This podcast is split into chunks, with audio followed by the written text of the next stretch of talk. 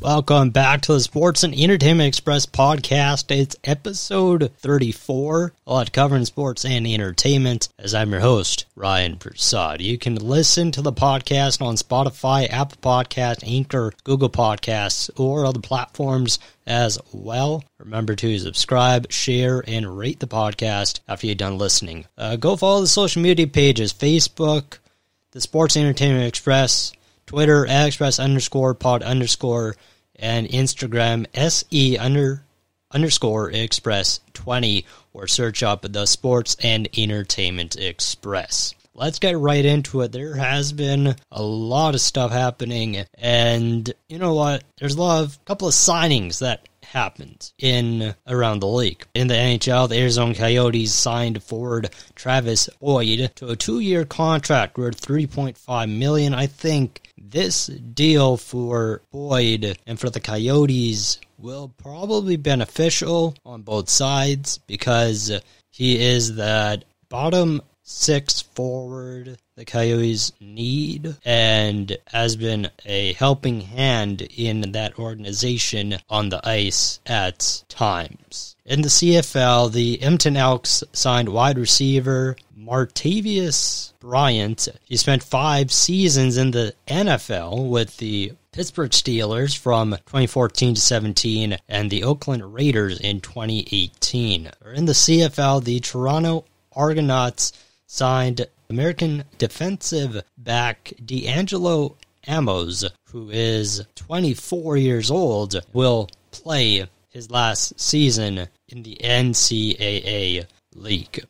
In the NBA, the Boston Celtics signed Grand Rapids Gold guard Nick Stauskas. In the NFL, there was quite a bit of rumors going around, trade rumors to be exact, as uh, there is one uh, the Washington Commanders general manager, Martin Mayhew, uh, has an interest in acquiring Seattle Seahawks quarterback, Russell Wilson. Now, if that does happen, the departure for Seattle and Russell Wilson is going to be huge. More so for Seattle because Russell Wilson has played for that team for quite some time now. And Seattle is gonna well will have to find a way to fill in that quarterback position. Even if they receive a quarterback from the commanders, let's say, the hopes are that they're probably going to go to free agency and try and fish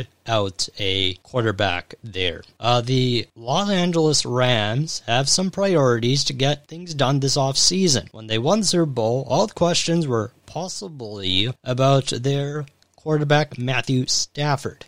Now there are rumors going around with his annual about his annual salary where it can be around uh, $45 million, but the Rams want to offer 35 million. Now, if both sides agreed to a 45 million dollar deal, let's say, then Stafford would match Patrick Mahomes for largest annual salary in the NFL. That's huge. And I do think maybe Stafford does deserve that money. He's been through a lot with Detroit, and then he comes, gets traded to LA, and there was a lot of speculation, a lot of doubt that he would not be able to play the way he did, and I, he proved practically everyone wrong um, and gave LA their second Super Bowl title, which is outrageous. But yeah, I think Stafford, I mean, he's 34 years old. If I can see maybe a four year deal at least in term wise, and maybe, yeah, he can do a 40, $45 million deal, or maybe they can go to 40. Both sides negotiating to 40. Maybe that's a possibility that could happen. Uh, the Baltimore Ravens are trying to get Lamar Jackson, their quarterback, to sign a long term deal, but they're saying it's all up to Lamar, as the team does want to keep him over the long haul. Now, Lamar Jackson would get paid double on an annual basis, which his fifth year option on his rookie contract pays him $23 million dollars. So that means it would double to 46 million if he does sign that long-term deal with Baltimore. And I believe he would surpass Patrick Mahomes as one of the uh, largest annual salary quarterbacks in the NFL. So it'll be interesting to see if that does actually happen and see where the Ravens can piece up for maybe a Super Bowl championship for the 2022 season. Mariano perfect. Aviles gets thrown out of a game that's over by Tony Randazzo, saying, I didn't even foul tip that ball. That's how far away I was. So Randazzo throws him out. That's going to cost him some money. And yeah, right now, let's get into some MLB. There's so much happening, but there's so much at stake money wise for the MLB, the MLB Player Association, as they cannot agree to what on a collective bargaining agreement. The MLB Player Association wants to reopen lockout negotiations around a 14 playoff team format in order to get an agreement done. The playoff fields would be expanded from 10 teams to 14 teams for the hopes of the MLB to have a season at least. This return would be more favorable by allowing more flexibility on the competitive tax balance and other issues. Now, a deal can be done, but if not, then more games will be cancelled.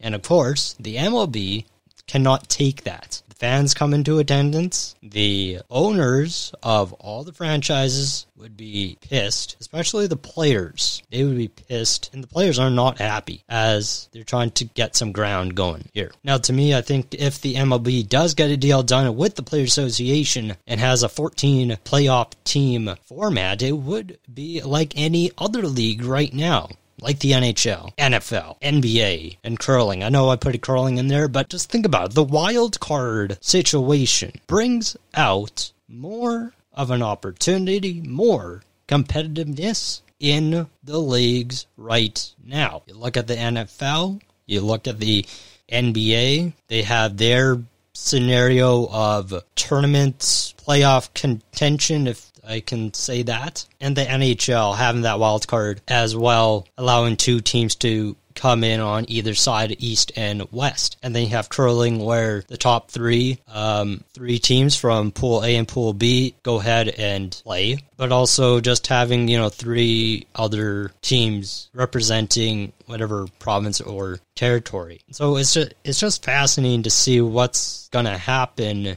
as the, the time still ticks on in the MLB. Now, the players want to raise the luxury tax threshold from last season, $210 million to $238 million this year. And every year after 2022, it goes up. But the MLB has it steady for the next three seasons at, a, at $220 million. Then a bit higher in 2025 slash 26 with players having their say in all the, this chaos declined in the MLB's proposal for expanded free agency and arbitration and decreased revenue sharing, but also have offered to agree to uniform and helmet advertising. And another thing, I think they're just really wanting to follow what the NHL has done because of COVID and everything like that. I think that's just one way for the NHL or the MLB in, in this case to make up for the money is to get advertisers and have it on their helmet. So that is just another way for them to get back to where they want to be in money terms. Let's head to some entertainment now. The Billboard's 2022 Women in Music which happened on March 2nd. And there's a clip uh, Olivia Rodrigo saying saying this about supporting women. I don't even know. Um, I just like love looking up to women who have been so successful for such a long time in this industry. And I just, I don't know. I think it's really great that uh, we can all support each other and uh, uh, get along the way we do. Yeah, exactly. Support one another and get along is the whole thing. Rodrigo received the Woman of the Year award and she spoke about how lucky she has been in her career and Sheryl Crow presented the award to her. Olivia's speech was amazing. If you have not seen, go on YouTube and check it out. But she said every woman here today in the industry are working hard to break down those barriers and check out the narrative and support each other. But there she finds the inspiration from these young girls who write songs in their journals or whatever every single day. She continues with saying, I'm constantly moved by your vulnerability and creativity and bravery, and I promise everyone here today is working to make this world and industry a better place for you. I think this is just amazing. It's really moving. A really nice speech that came from Olivia Rodrigo, who is 19 years old and um, has really made an impact. Former Disney star, just like any other, who has shifted into wanting to pursue music, uh, being a songwriter, etc. And I think it is amazing. But talking about Disney, well, or at least a former Disney star, Disney uh, has made quite a bit of progress recently from with allowing their platform to be more diverse and you know you know the Disney princesses that have come along the way but the cultural representation is furthermore being explored now, what if I told you about Korean culture coming into the mix? Yeah, now we're talking. Yeah. Have you ever thought of that Korean culture coming into the mix? You have Chinese, you got you know other cultures coming into that mix. Now, Harvard University student Julie Riew is sent to is set to fix it up. She's only 22 years old and wrote a full length musical about a Korean folktale called Shimchong Folktale with a Disney movie vibe, of course. Now, she's released snippets of her idea on TikTok since January, which shows her transforming into an animated Disney princess singing out songs. There was some interest from Hollywood and theater producers, while supporters of uh, for the idea started creating visuals and animations to bring in the character to life.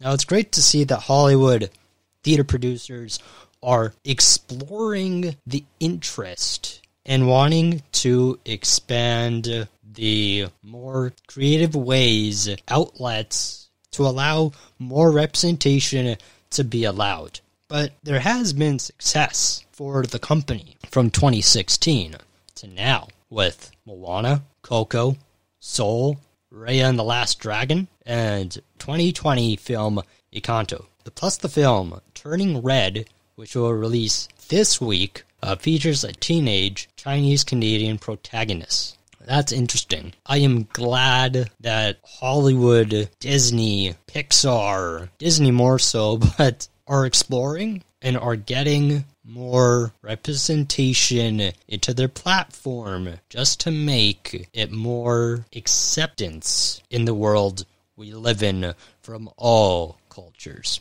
There's some pretty big news, other than that, uh, for the Oscars. A trio of women will be hosting the 94th Oscar on Sunday, March 27th, which is 20 days away. And the hosts will be Regina Hall, Amy Schumer, and Wanda Sykes. I cannot think of a better hosts than those three. I think they will uh, take it by storm. They will make it very comedic. A great thing that is happening in Hollywood right now is representation for Merso for women getting more into the spotlight, hosting shows, doing more things. It is a lot better to see that women are getting the ability they have always wanted and have always tried to find success in or tried to find the spotlight in, is what I'm trying to say here. I got one fun fact for you just to end the podcast, and that fun fact is Robert Pattinson says his performance for